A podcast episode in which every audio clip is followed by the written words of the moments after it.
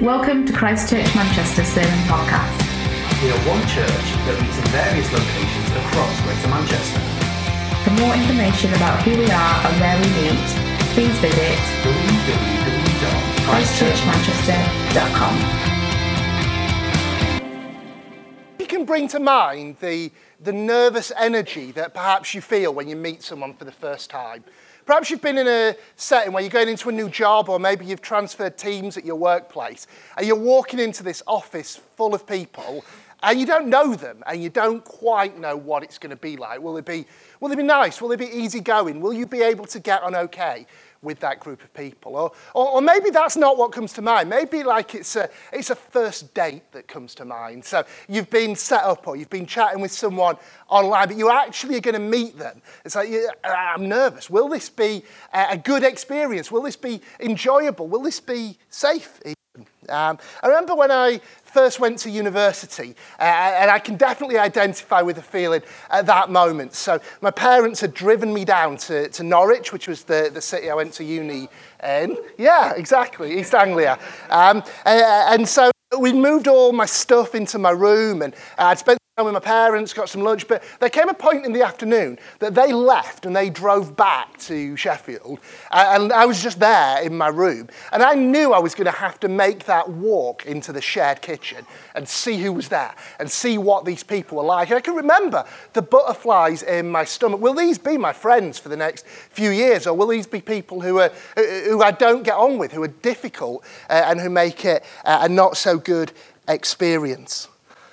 I wonder if you've ever had that same kind of sensation of what will this be like if you think about meeting with Jesus? So I don't know what your faith background is. Maybe you've been around church for a while. Maybe you're newer to it. But, but back to that moment where, where now or in the past when you were first exploring, first thinking about faith and the idea of people talk about knowing Jesus, about meeting with Jesus.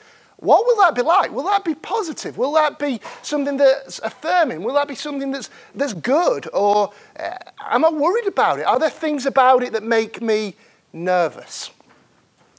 Over the last few weeks and into the coming weeks, we've been looking here at, at, church into a book in the Bible called John's Gospel. So, this is one of the gospel accounts written about Jesus by one of his closest followers. And he sets out right at the end of his in chapter 20 what he's trying to do. So he explains the purposes that he's been writing for. And he says, Jesus did many other signs, but these are written so you may come to believe that Jesus is the Messiah, the Son of God, and that through believing you may have life in his name. So he said, I'm going to tell you some things about Jesus so that you will believe. And if you believe, you'll have eternal life. He said, I want you to meet with Jesus for yourself and find eternal life in doing so. And so, what we see is a, a range of different kinds of things that he's including. There's quite a lot of things that is Jesus talking. There are discourses where Jesus explains things about who he is. And there are also moments where we see uh, snapshots into different encounters that people had with Jesus, different moments that they would meet him, and we see what is it like to meet Jesus through the eyes of these different characters that he interacts with. And that's what we've got today. We've got one of those meetings that Jesus has with somebody. Uh, and as we look into this story, I think it might help us see what it's like when we meet with Jesus as well. So, if you have a Bible with you, turn to John chapter 4, or if you've got an app, like load up the app and take it to John 4. Um, and it's a relatively long reading today. We'll go from verse 3 all the way through to verse 30. And just as we read it, just try and get immersed in the story. Just try and get drawn along by the narrative of this conversation. Try and picture yourself there if you can. So, John chapter 4. He, that's Jesus, left Judea and started back to Galilee. But he had to go through Samaria. So he came to a Samaritan city called Sychar, near the plot of ground that Jacob had given to his son Joseph. Jacob's well was there, and Jesus, tired out by his journey, was sitting by the well. It was about noon. A Samaritan woman came to draw water. And Jesus said to her, Give me a drink. His disciples had gone to the city to buy food. The Samaritan woman said to him, How is it that you, a Jew, ask a drink of me, a woman of Samaria? Jews do not share things in common with Samaritans. Jesus answered her, If you knew the gift of God and who it is that's saying to you, Give me a drink, you would have asked him, and he would have given you living water. The woman said to him, Sir, you have no bucket, and the well is deep. Where do you get that living water? Are you greater than our ancestor Jacob, who gave us the well and with his sons and his flocks drank from it? And Jesus said to her, Everyone who drinks of this water will be thirsty again. Those who drink of the water I will give them will never be thirsty. The water that I will give will become in them a spring of water, gushing up to eternal life.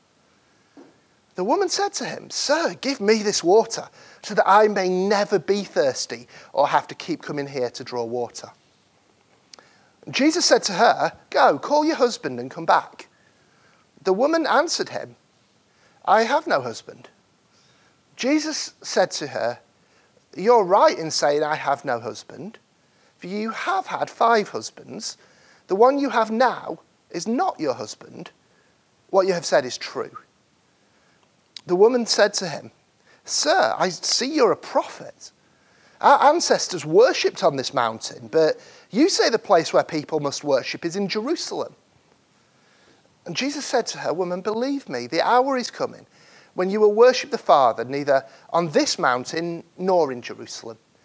You worship what you do not know. We worship what we know, for salvation is from the Jews. But the hour is coming and is now here when the true worshippers will worship the Father in spirit and truth. For the Father seeks such as these to worship him. God is spirit, and those who worship him must worship in spirit and truth.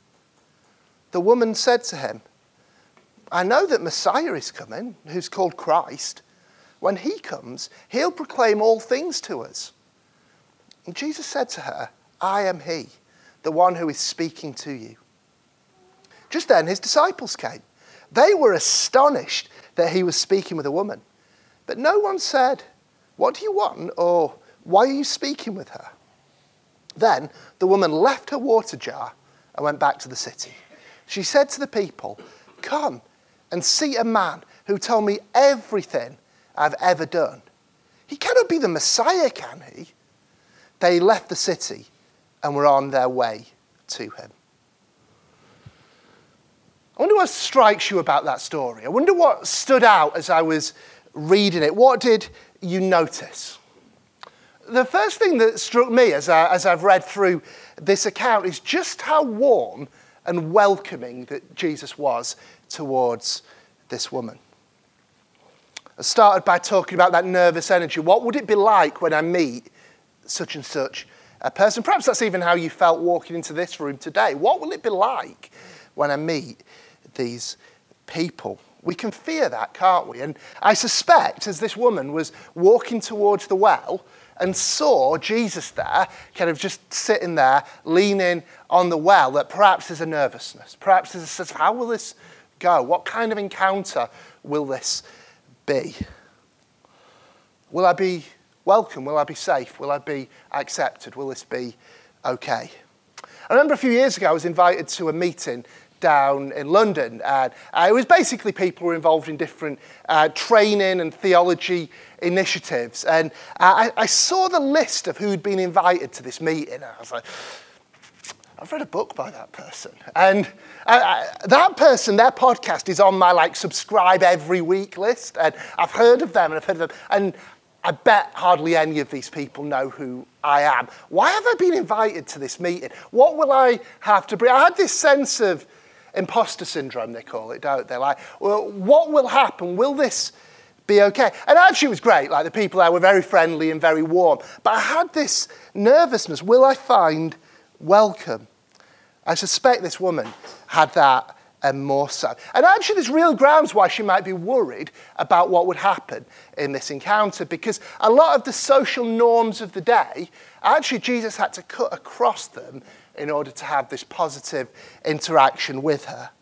So, one of them is the, the racial side of it. So, she was Samaritan, he was Jewish. Like, uh, the ancient Samaritans and the ancient Jews had quite a lot of tension between them. Well, I'll just give you a bit of the background. So, so what had happened is, years before, centuries before, they'd all been one kingdom. And then there'd been a civil war, it split into a northern part and a southern part. And then at various times, both had been conquered by foreign nations. But in the north, what had happened is they basically blended in to the nations that had conquered them. So they'd intermarried, so ethnically they were a mix. They culturally had absorbed a lot of the culture of the nations that had taken them over. Religion wise, they'd taken on board a lot of the religion. So they still kept part of the Old Testament religion, but it was mashed up with a whole bunch of other things. Whereas in the southern kingdom, they'd done things a little bit differently. They'd ended up coming back to the land. They'd had uh, a bit of a renewed focus on the Old Testament law and some of the things God had said, and had a much more distinct identity, thinking of themselves as the people of God and the promises that had been made. And so what they do is they look at their neighbours to the north and think, they're sellouts, they are. They haven't kept this thing going with the same kind of purity that we have. They don't have the same zeal for God that we do. They're kind of one foot in, one foot out. Sort of half in the world, half in the things of God. They're a bit of both. And if we want revival, we want the presence of God to come, don't we need everybody to be going full out for God? They're the problem. They're, they're, they're a real issue. They're, they're people that we should look down on. That was the, the feeling that many of the ancient Jews had towards the ancient Samaritans. On the other hand, the ancient Samaritans are looking over their southern border thinking, come on, chill out, guys. Why are you just constantly looking at us with this judginess? Why are you on our backs about everything we're doing? Why are we facing such hostility and, and such this expectation of tension? And the relationship between them was, was not good. There was this real kind of Cold War. People didn't really talk to each other very much. And I've got a map here uh, that perhaps I can show you. So this is a bit of a map of the area. So Judea, that bit is the southern kingdom that I was talking about. Then you've got Samaria above it, and further north than that is Galilee. Now you probably knew that Galilee is where Jesus grew up, and people from Galilee would often have to come down into Judea to get to Jerusalem for all the feasts and the festivals. So they had this journey to make. And Samaria uh, is slap bang in the middle. And what people typically would do is they'd go the long way round. So they didn't have to even go through Samaria. They didn't have to risk having to engage with Samaritan people. They'd come out here, up, and across. But on this occasion, Jesus is going right through Samaria. And so it's surprising to this woman to see somebody like Jesus there. She even says it in verse 9 How is it that you, a Jew, ask a drink of me, a woman of Samaria? Jews do not share things in common with Samaritans. So this is unusual. This is unexpected. Maybe when she sees this Jewish man by the well, she's expecting to be ignored, maybe. Maybe she's thinking they'll, they'll just blank each other. She'll get her water. She won't say anything. He won't say anything. She can go on her way. Maybe she's expecting worse. Maybe she's expecting hostility, that uh, harsh words perhaps will be exchanged. Maybe scowls uh, and glowers and these looks. Perhaps that's what she's expecting. And in fact, when they do get into conversation, she even brings it up. She brings up some of the issues and the divides. Look, we worship on the mountain, you worship in the temple. She's basically saying, yeah, we've got some, some big theological differences as well, haven't we? Do you want to speak into that one? And Jesus just cuts through it all. There is a day coming. It's not about the mountain, it's not about the temple. The Father is looking for those who will worship in spirit and in truth. He's looking for those from every nation, every tribe, and every tongue who will receive him who will worship him from their very spirits. He cuts right through. This is a huge issue in the New Testament. Jews, Gentiles, Samaritans, people of every nation, tribe, and tongue. That's why at School of Theology next week we, we want to dig into this and build, because if you don't see how central this is to the message of the New Testament, you're not really reading the New Testament. It's there in pretty much every book. So that was one of the ways that she might have had this worry about the kind of reception she'd get. Another one, perhaps, is to do with gender. So he's a man, she's a woman. And that might have been another reason that she feared what this interaction might be. In fact, I don't know if you noticed in verse 27, the disciples, they're always pretty blunt, the disciples, aren't they? And just say what they're thinking. It says they were astonished that he was speaking with a woman. They were surprised. They, they couldn't believe it. Wow, he's talking with a woman. Like, what is going on here? Was the feeling that they had. And perhaps it's not just the disciples who would have been surprised by this, because again, by the culture and the way of things in that day, this would have been very unusual. It wouldn't have happened very often for a respectable male Jewish religious leader to be striking up a conversation with a woman that he meets by a well.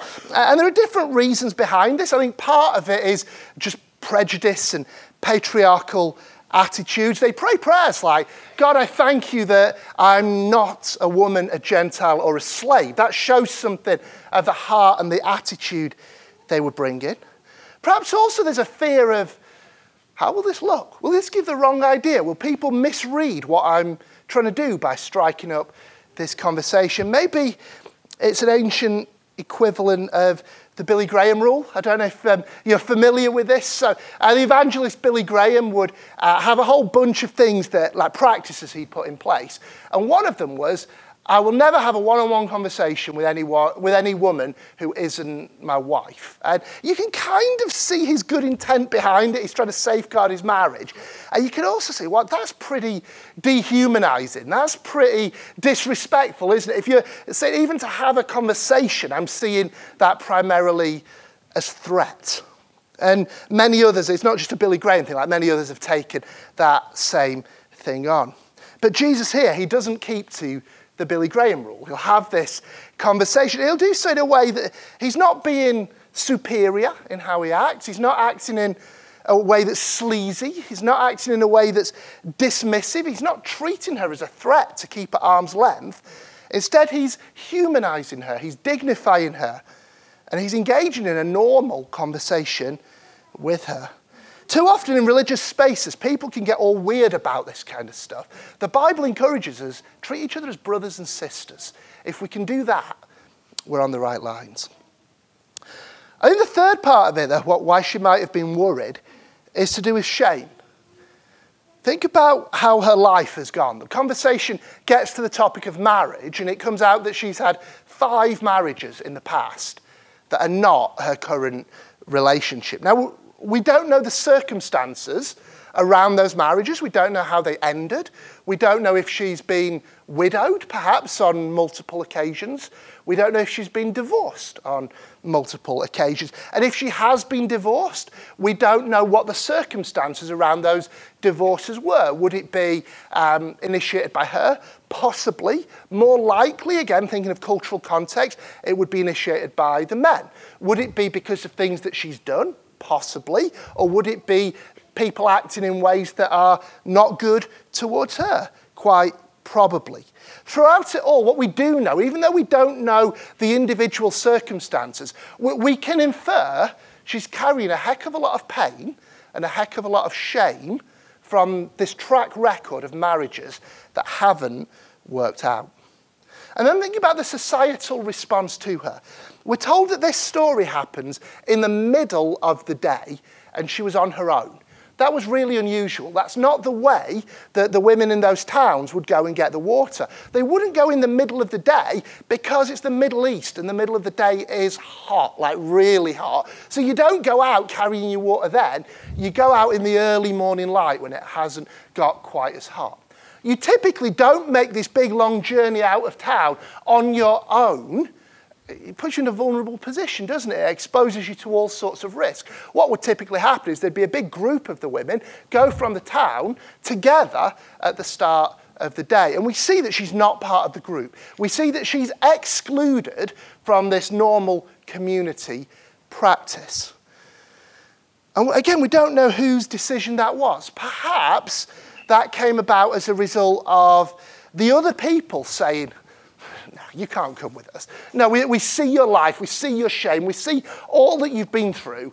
We're going to put you at arm's length. Maybe. Maybe it was something that came from her. Maybe she's carrying all this pain and shame, it's like she can't face it. She can't face bringing herself into this community, knowing who she is and what she's been through. Shame can make us want to hide, can't it? But for Jesus, it's no barrier. And it's not that Jesus doesn't know, and it's not that Jesus does this very British thing of like, well, we, we both know this is a thing, but let's pretend it's not and never mention it and nobody ever bring it up and, and just kind of acts as though He goes there. He opens up the painful conversation. Um, like when she says, I have no husband, he recounts back to her her history. But it doesn't stop him wanting to have the conversation. It doesn't stop him wanting to be warm. It doesn't stop him wanting to welcome her in.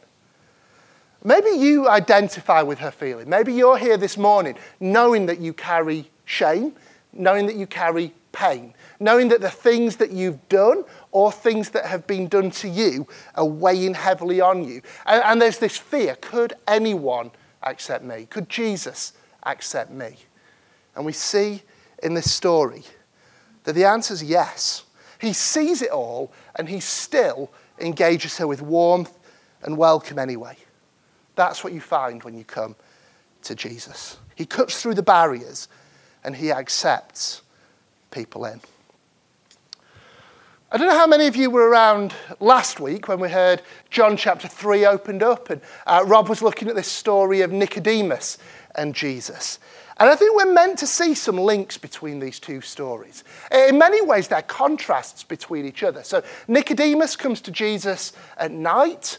This encounter with the woman happens in the middle of the day. That's a stark contrast. Those details are added for a reason. Nicodemus starts a conversation with Jesus. It's Jesus who starts the conversation with this woman. Nicodemus is everything you could think of in terms of high status in society. He's Jewish, he's male, he's a religious leader, he's respected. Here we've got a woman who's Samaritan, female, an outsider, and full of shame. And yet we see so many parallels as well. In fact, one of the commentators puts it this way John may intend a contrast between the woman and Nicodemus. He was learned, powerful, respected, orthodox, theologically trained. She was unschooled, without influence, despised, capable of only folk religion. He was a man, a Jew, a ruler. She was a woman, a Samaritan, a moral outcast. And both needed Jesus. I think that line at the end really drives it home both. Whatever background you're coming from, whether you see more of Nicodemus in yourself, whether you see more of this woman in yourself, whether you see a bit of both, that end sentence is true. Both need Jesus. You need Jesus, I need Jesus. And Jesus is ready to welcome each of us in.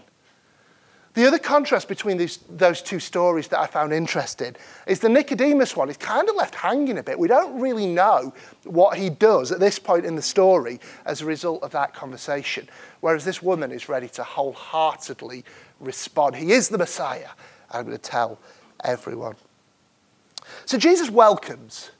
The other thing that struck me as I read through this story is how Jesus satisfies.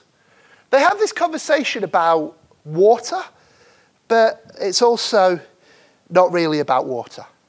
So it starts, isn't it interesting at the beginning, how dignifying Jesus is towards her? How his question is, Can I have a drink, please? He's not starting off with, Right, I know all the things that you need, and I'm going to tell you, I'm going to come up with this program to sort your life out. He's actually bringing a bit of his own need. He's bringing a bit of his own vulnerability. He's opening up. Look, I, I'm thirsty. Could you help me. I find that so inspiringly gentle and warm, isn't it? Like, eh, you might think of it this way Jesus is Lord, but you don't find him lording it over you in the way he acts. And yet the conversation quickly moves on to this thing that he calls living water. He moves beyond the physical water into something else. And this is a reference to something that's talked about in the Old Testament. So there's a prophet in the Old Testament called Jeremiah. And Jeremiah came at a time when society was in a pretty bleak place. So people weren't living in ways that honored God. They were worshipping all sorts of false gods. They were living in ways that were very uh, mean towards one another. They were mistreating the poor amongst them. There were lots of abusive, dark practices within that society. And so Jeremiah was bringing some of God's analysis. What's gone wrong? Bringing a bit of rebuke, a bit of a call to turn back to God and bringing some hope as well. And one of the things he said in chapter 2 is this My people have committed two evils. They've forsaken me, the fountain of living water, and they've dug out cisterns for themselves, cracked cisterns that can hold no water. He's saying because they're no longer looking to me to satisfy, they're no longer drinking from this spring of living water that they'll find in relationship with me. They're trying to find the satisfaction elsewhere. And the places they're looking for are like cracked cisterns. They can't do the job. They can't really hold anything of value that will nourish the souls. And that's leading them to all these things that he then goes on to talk about. So that's what Jesus is referring to when he says, I can give you the living water.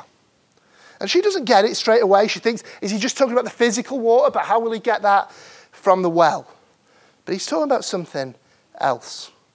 I remember when I was on my own journey to faith, and I knew I was longing for something. I was 18 years old, eventually 19 when I first became a Christian.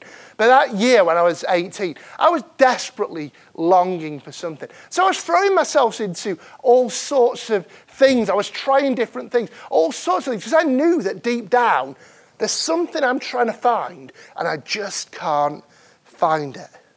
And I had no idea what it was that I was looking for. I had no idea. But I was like this woman. I was desperate for something that would satisfy me on the inside. And she was looking for it too.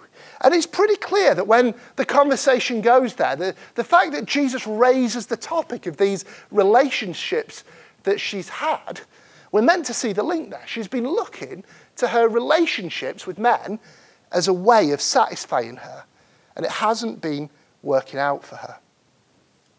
I wonder what it is for you. I wonder what the thing is that you go back to time and time again, thinking, well, this will satisfy me. This will make me feel okay on the inside. But you know it doesn't do it. It might not even necessarily be a bad thing. It might not be something you'd say, this is wrong. It just can't do what you're looking to it to do. And what Jesus is saying is, I can give you that living water. I can meet the need. I'm the one who can provide that satisfaction that you're so desperately looking for and you can't find anywhere else. Isn't that an amazing promise? That's the promise that he makes her. But then he goes on three chapters later and makes the same promise to each one of us. John chapter 7, from verse 37. On the last day of the festival, the great day, while Jesus was standing there, he cried out, Let anyone who is thirsty, so not just the woman by the well, but anyone who is thirsty. Are you thirsty this morning? Well, these words are for you. Let anyone who is thirsty come to me. Let the one who believes in me drink. As the scripture has said, out of the believer's heart shall flow rivers of living water. He said this about the Spirit, which believers in him were to receive. Meeting with Jesus is an utterly transformative thing. I can think of different meetings I've had, I can think of different people that I've seen where I'd say, you know what? That, that had an impact on me. That changed the way I think, or that changed my life in some way. But none of it comes close to meeting with Jesus. This is on a different level. So I wonder what your experience has been of meeting with Jesus. Maybe you've got a story to tell too. This woman in John 4, she has a story to tell of meeting with Jesus. And she goes back to her town. She even leaves her water jar by the well. That's how eager she is to get back to the town and tell this story. She has a story to tell of meeting with Jesus. I have a story to tell. Meeting with Jesus, 19 years old. And I know that many of you in this room, you've got a story to tell as well. Maybe this is new to you. Maybe you don't have that story yet, but you want one. And this promise is for you. What John wants you to know is that thirst you've got inside, it can be quenched, and Jesus is the one who can do it. This offer of living water wasn't just for her then, and it wasn't just for me 20 odd years ago. It's for you today. That's what's on offer. Verse 14 Those who drink of the water I will give them will never be thirsty. Thanks for listening. Christ Church Manchester is one church that meets in various locations across Greater Manchester.